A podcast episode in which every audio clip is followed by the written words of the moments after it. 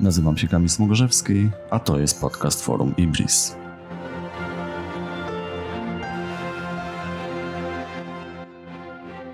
Dzień dobry Państwu, witam w drugiej odsłonie co dwutygodniowej audycji e, Forum Ibris. E, dzisiaj ze mną, jak za pierwszym razem i jak za każdym kolejnym, e, Marcin Duma, prezes Ibris. Cześć. Cześć. I Michał Kowalczyk, dyrektor do spraw badań, również Ibris. Dzień dobry. A ja się nazywam Kamil Smogorzewski wciąż. A dzisiaj porozmawiamy o drugiej zmorze, która straszy Polaków, czyli, czyli o wojnie. Za chwilę minie 8 miesięcy wojny w Ukrainie. I mam wrażenie, że już od jakiegoś czasu społeczeństwo trochę przywykło do tej sytuacji. To znaczy, tam się dzieją jakieś rzeczy, ale już mniej mówi się o tym w mediach. No, oczywiście oprócz ostatnich e, atomowych e, rewelacji, do których, e, do których jeszcze dojdziemy. Nieco uspokoiła się sytuacja z migracją, a przynajmniej uspokoiła się medialnie. Polacy oswoili się z sytuacją, że Polska stała się pewnego rodzaju hubem bezpieczeństwa dla Ukraińców. Którzy z różnych powodów zmuszeni są opuścić swój kraj w trakcie wojny. Niektórzy na krótko, niektórzy na dłużej, a jeszcze inni prawdopodobnie zostaną tutaj już na zawsze. Aż tu nagle 20% badanych Polaków, czyli jedna piąta e, społeczeństwa uważa, że wojnę na Ukrainie trzeba jak najszybciej zakończyć, nawet za cenę utraty przez Ukrainę części terytoriów. Dlaczego tak jest, Marcin? 20%. No, Dlaczego? To się stało, że aż 20%. Bo to jest tak trzy razy elektorat Konfederacji. W ogóle to jest tak, że te 20% to wcale nie jest znowu tak dużo. Nie jest tak dużo, bo y, jak pamiętam takie badanie y, robione z jeszcze chwilę temu, parę miesięcy temu, y, to ten odsetek wcale nie był taki znowu y, niższy, ba, był nawet wyższy, wtedy tam 30% było gotowe y, zakończyć tę wojnę, nawet jeśli miałoby to oznaczać utratę części, oddanie części terytoriów dla, dla Ukrainy. Natomiast czy to jest dużo, czy to jest mało, to trzeba na to patrzeć z punktu widzenia pewnych kosztów, które społeczeństwo jednak wszystko ponosi i pewnej gotowości do ponoszenia tych kosztów. Jeżeli jest tak, że tylko 20% osób jest zdecydowanych mm, odpowiedzieć, że oni tych kosztów nie chcą ponosić i chcieliby, żeby ta wojna się już y, zakończyła, to wbrew pozorom to nie jest taki wysoki odsetek. No, Chwilę temu był, e, okazało się badanie takie na Słowacji, gdzie mm, e, realizowane e, wśród, wśród Słowaków, robiła to Słowacka Akademia Nauk, gdzie te wyniki były no, trochę bardziej szokujące. Tak? W, jakimś, w jednym z wywiadów minister spraw zagranicznych Słowacji powiedział, że nie rozumie i być może coś z tym badaniami jest nie tak. Tymczasem i co wyszło w tych badaniach? W tych badaniach wyszło dosyć jasno, że Słowacy chcieliby, żeby ta wojna już się zakończyła, żeby Ukraińcy, y, skoro nie, są w stanie tych terytoriów odzyskać, no to żeby ta wojna się już teraz tutaj zakończyła. W ogóle to chcieliby zwycięstwa Rosji. To było dosyć szokujące. Więcej słów, znaczy najwięcej, najwięcej odpowiedzi padło na to, żeby ta, żeby ta Rosja y, tę, tę, tę wojnę wygrała. Jeżeli patrzymy sobie w ogóle na inne kraje europejskie, to te nasze 20% trzeba było porównać do wyników powyżej 50%, nie w takich, w takich krajach jak Niemcy, Austria, Hiszpania, Francja, Włochy, no i trochę mniej niż 50%, ale blisko y, w Holandii. Więc wbrew pozorom, jeśli brać pod uwagę to, na ile my jesteśmy mm, za tym, żeby wspierać wysiłek y, wojenny ukraiński, to bardzo i te 20% to niewiele.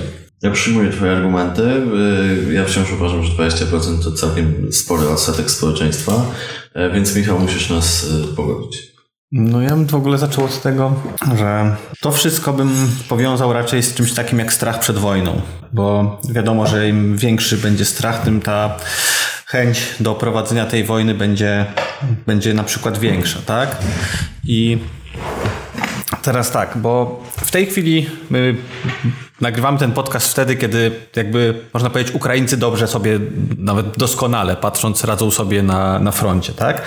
Natomiast jeszcze kilka miesięcy temu tak nie było i e, takim krytycznym momentem tej wojny był bez wątpienia okres między e, tym, między, między 24 lutego a, a pierwszą połową kwietnia, kiedy no, Rosjanie byli właściwie pod Kijowem, tak? I co wtedy było, tak? Wtedy jakby lęk przed tą wojną i lęk przed tym, że ta wojna przejdzie na nas tak naprawdę, no bo to, to, to, był, to był ten główny strach, tak? Bo jeżeli Ukraina by upadła te, przez ten pierwszy tydzień, no to byśmy mieli na polskich granicach tak naprawdę, na, na, na polsko-ukraińskiej granicy i de facto na polsko-białoruskiej granicy yy, yy, armię rosyjską, już nie mówiąc o obwodzie kaliningradzkim. Teraz tak, ja bym to mm, przedstawił raczej na takim kontinuum, czy to jest nasza wojna, czy nie nasza wojna. I u nas, jakby w społeczeństwie, jednak jest moim zdaniem takie przekonanie, że pomagając Ukrainie, to my jakby walczymy też o siebie bo mamy nie najlepsze wspomnienia e, z, związane z Rosją. I teraz tak, czy to, to jest jakoś różne? Znaczy, to jest różne w tym sensie, że właśnie jak patrzymy na Europę, to Europa nie obawia się tak bardzo Rosji, jak my się obawiamy. Jak my się obawialiśmy, tak? W ogóle, mm, w ogóle wcześniej. Y, I no Europę ta wojna bardzo dużo kosztuje, tak? W sensie albo będzie, albo będzie kosztować bardzo dużo, stąd moim zdaniem te, te wysokie odsetki osób w, w, w Europie, które uważają, że tę wojnę należy zakończyć, u nas nie, ponieważ my cały czas jesteśmy, mm, u nas cały czas ten lęk przed tą wojną, przed tym przeniesieniem się tej wojny na nas, y, jest wyższy niż y, lęk przed kosztami ekonomicznymi tej wojny, tak naprawdę. No bo my też te koszty ekonomiczne ponosimy. I teraz pytanie, kiedy czy w ogóle te koszty ekonomiczne zaczną przeważać nad tymi, tym strachem o ewentualne, ewentualne to rozszerzenie się tej wojny na nasze, na nasze terytorium. I teraz tak, y, wbrew pozorom im Ukrainie, im, im Ukraińcom idzie lepiej na tej wojnie, no to tym u nas jakby ten strach będzie spadał, natomiast te koszty ekonomiczne jakby cały czas ponosimy i one będą zyskiwały na na wskazaniach, tak? Dlatego Myślę, że wbrew pozorom coraz więcej, mm, coraz więcej będziemy dążyć raczej do tych wskaźników zachodnioeuropejskich, jeśli chodzi o zakończenie tej wojny, niż, y, niż y, spadek. Ale ja się też zgadzam, że 20% to jest na razie, na razie mało, tak? W ogóle jest tak, że to, co mówisz, to, to dokładnie właśnie tak jest. To znaczy, na początku tej wojny y, strach wynikał z takiego poczucia, że już za chwilę ta wojna trafi do nas, ale trafi w taki sposób gorący, a nie tylko i wyłącznie w postaci kosztów nie wiem, ogrzewania, benzyny, czy takiego wysiłku na rzecz przyjęcia Ukraińców, czy w ogóle wspierania Ukrainy.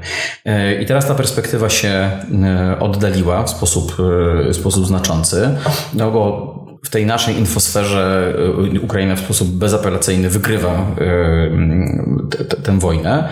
I co ciekawe, jak obserwuje się to, jak opowiadają ci, którzy są E, no jednoznaczni w takiej potrzebie i utrzymaniu tego, tego wsparcia dla Ukrainy, to tam podstawową podstawowym takim driverem do tego, żeby, żeby zająć takie stanowisko jest właśnie to, że Polska musi tę Ukrainę wspierać, bo no, oni walczą za nas, tak? To znaczy, jeśli oni przestaną walczyć, no to my będziemy musieli walczyć. Więc świadomy wybór jest taki, że lepiej, żeby to jednak może nie u nas y, się toczyło i dlatego jesteśmy jakby zobowiązani nie tylko tak moralnie do tego, żeby Ukraińcom pomagać, ale też z naszego własnego interesu wynika mm, to, że powinniśmy, powinniśmy ich bezapelacyjnie wspierać. Natomiast te 20%, które uważa, że mm, no, tą Ukraina to już powinna wojnę zakończyć, to y, w ogóle co to są, co to są za ludzie? Bo my żeśmy sobie zmapowali to i to na przykład, jeśli przekładając to na, y, bo ty Kamil tu wspomniałeś, że, że konfederacja, że to takie konfederackie. Tymczasem tylko 1% konfederatów, ludzi, wyborców konfederacji podziela to, to zdanie. E, natomiast dużo znacznie więcej osób, które taką postawę przejawiają, y, jest wśród osób, które w ogóle nie zamierzają głosować na przykład. Więc y, to wcale nie jest, to wcale nie jest tak, że wyborca Konfederacji to jest ten, co mówi kończyć już, y, kończyć już tę, y, tę, tę, tę wojnę. Nie jest to też wyborca lewicy, no i w takim dosyć chyba umiarkowanym stopniu w ogóle to jest, to jest wyborca PiSu, czy wyborca PiSu poniżej tych takich średnich 20%. Bliżej tej średniej znajdziemy e, na przykład wyborców e, Koalicji Obywatelskiej, powyżej tej średniej e, wyborców Szymona Hołowni i wyborców niezdecydowanych, bo ci wyborcy niezdecydowani, wyborcy Szymona Hołowni mają dosyć podobny, podobny profil. Ja pamiętam, jak ostatnio robiliśmy badanie na temat tego, czy należałoby przywrócić obowiązkową służbę wojskową w momencie jakiejś zwiększonej eskalacji e, konfliktu na Ukrainie. E, tam oczywiście większość Polaków była na nie, natomiast ponad 70% niezdecydowanych było na tak. I co to są za ludzie? Dlaczego oni odpowiadają w taki sposób? Znaczy, jeżeli ludzie sytuują się po jakiejś tam stronie sceny politycznej, no to okej, okay, to mają E, przynajmniej w tym obszarze e, bardziej umiarkowane poglądy, a nie zdecydowanie zawsze wychodzą na tym tle inaczej. Może dlatego, że bardziej, ludzie bardziej zainteresowani polityką, bardziej zdecydowani głosować, mogą też być bardziej zainteresowani takimi sprawami powsze, po, po, powszednimi, tak? Albo tak, ale takimi na przykład międzynarodowymi, tak jak wojna. E, I być może jest tak, że osoby, które się interesują tą wojną, w sensie śledzą informacje, czy na przykład, nie wiem, czytają, czy cokolwiek, zauważyły, że no, pobór nie jest już metodą prowadzenia nowoczesnej wojny, co, co pokazuje właśnie jakby... To samo słowo tak. pobór jest wartościujące, tak? Tak, tak. No i jest też z poprzedniego systemu, można to tak nazwać. Wiadomo, że nie tylko armię Układu pobór, Warszawskiego. Branka. Tak.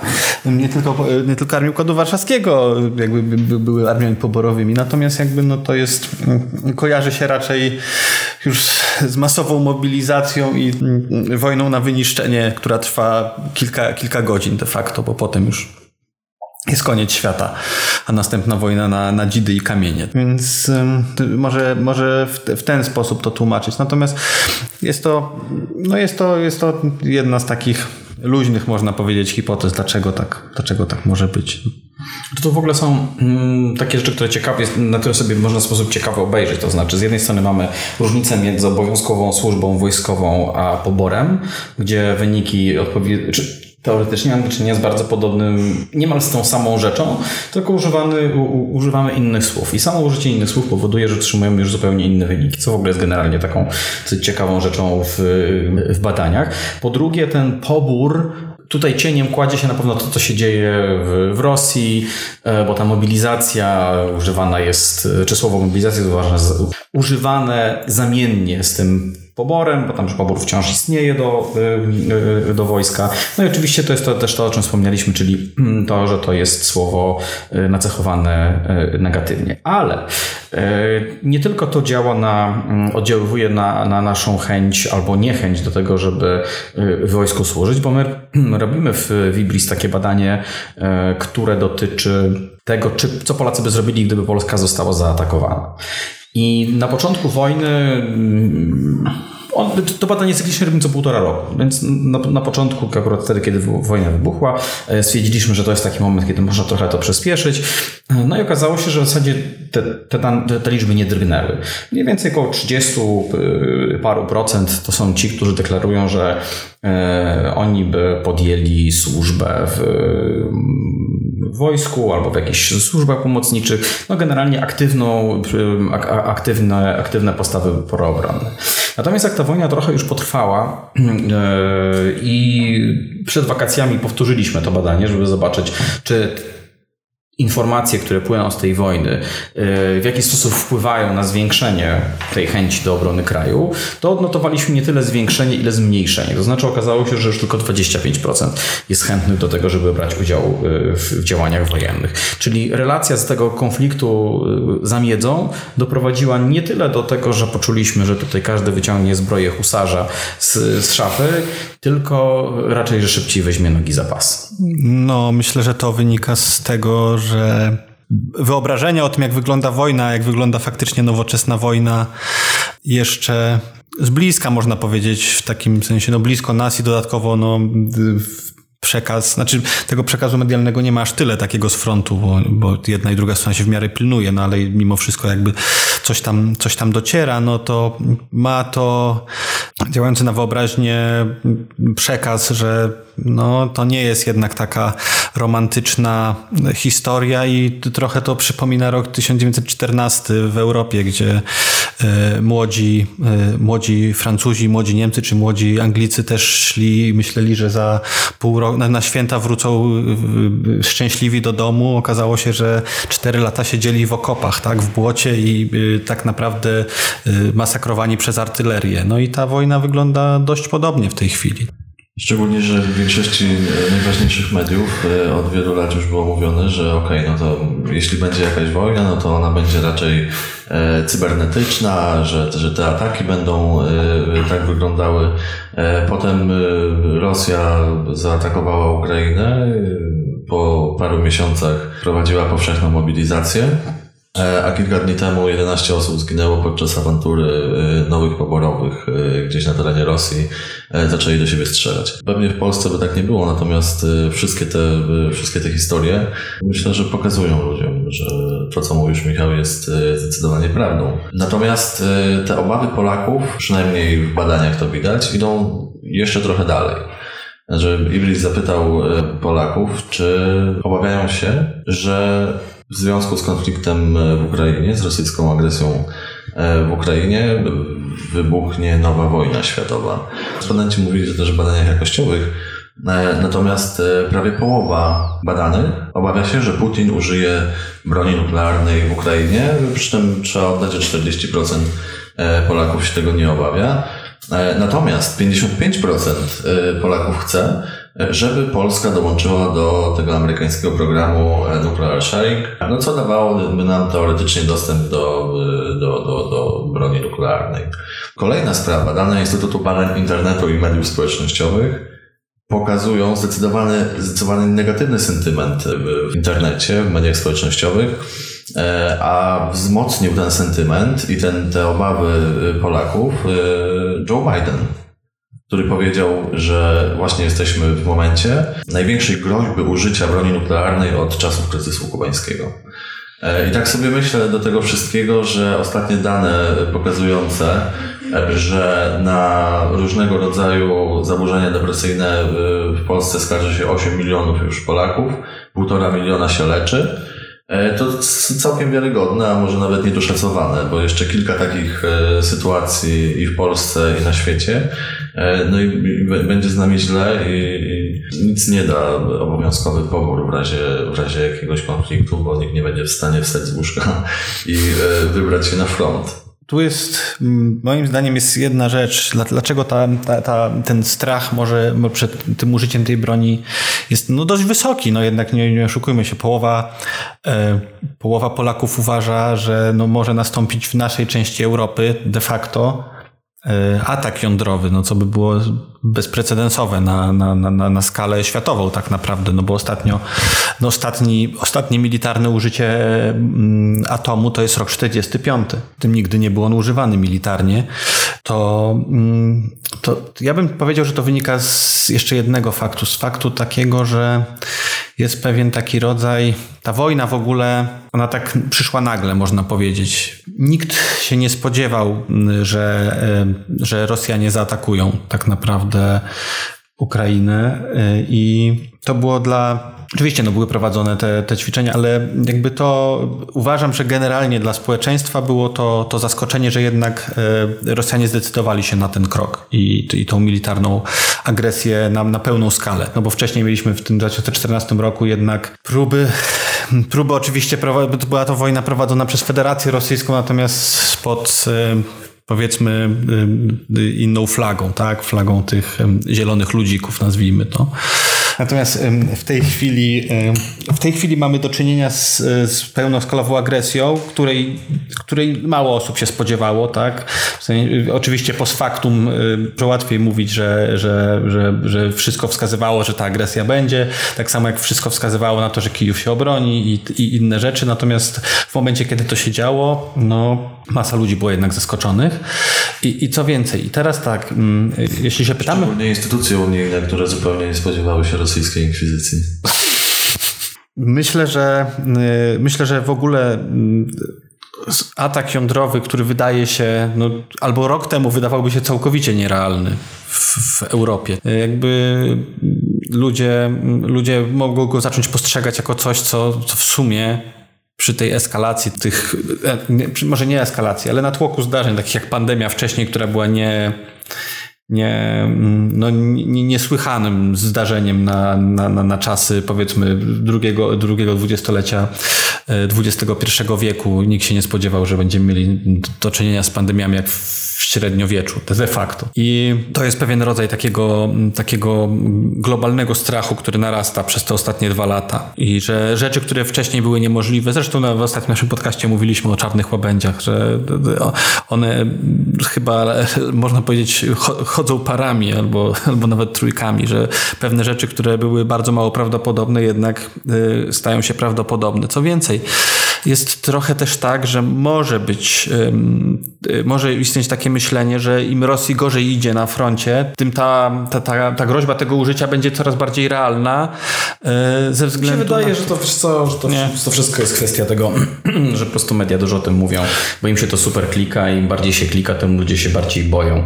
I to jest takie trochę surfowanie na, na, na ludzkich lękach. I za każdym razem, kiedy pojawia się Władimir Putin albo Dmitrij Miedwiediew, którzy mówią, słuchajcie, atom. To media wszystko, wszystkie potem piszą.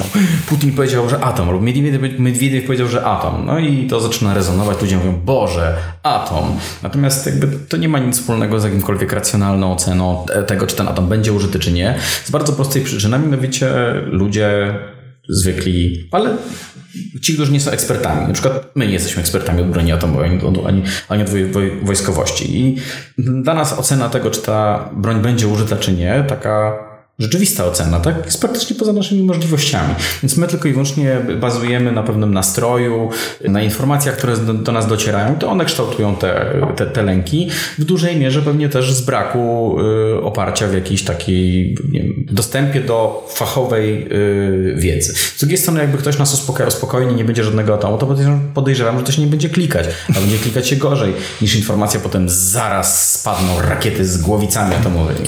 Nie gorzej jak y, powie o tym generał Denaturow. E, I wtedy już e, rzeczywiście wszyscy Polacy się boją. Ale te memy, e, rozmawialiśmy z, z Michałem, że ta wojna też trochę zaczęła być memiczna. Znaczy w tym sensie, że chyba Polacy muszą odreagować to, co się dzieje. I za wschodnią granicą, i to, co się dzieje w kraju. Więc wszyscy mają nadzieję, że generał Denaturow powie coś kolejnego. Myślę, że tak. Znaczy, jest pewna, jest pewna trauma związana z tym, z tą, z tą wojną, natomiast jakby pytanie, czy ona nam, bo od tego zaczęliśmy, czy ona nam nie spowszednieje tak naprawdę i czy inne, inne problemy nie wyjdą zaraz na wierzch.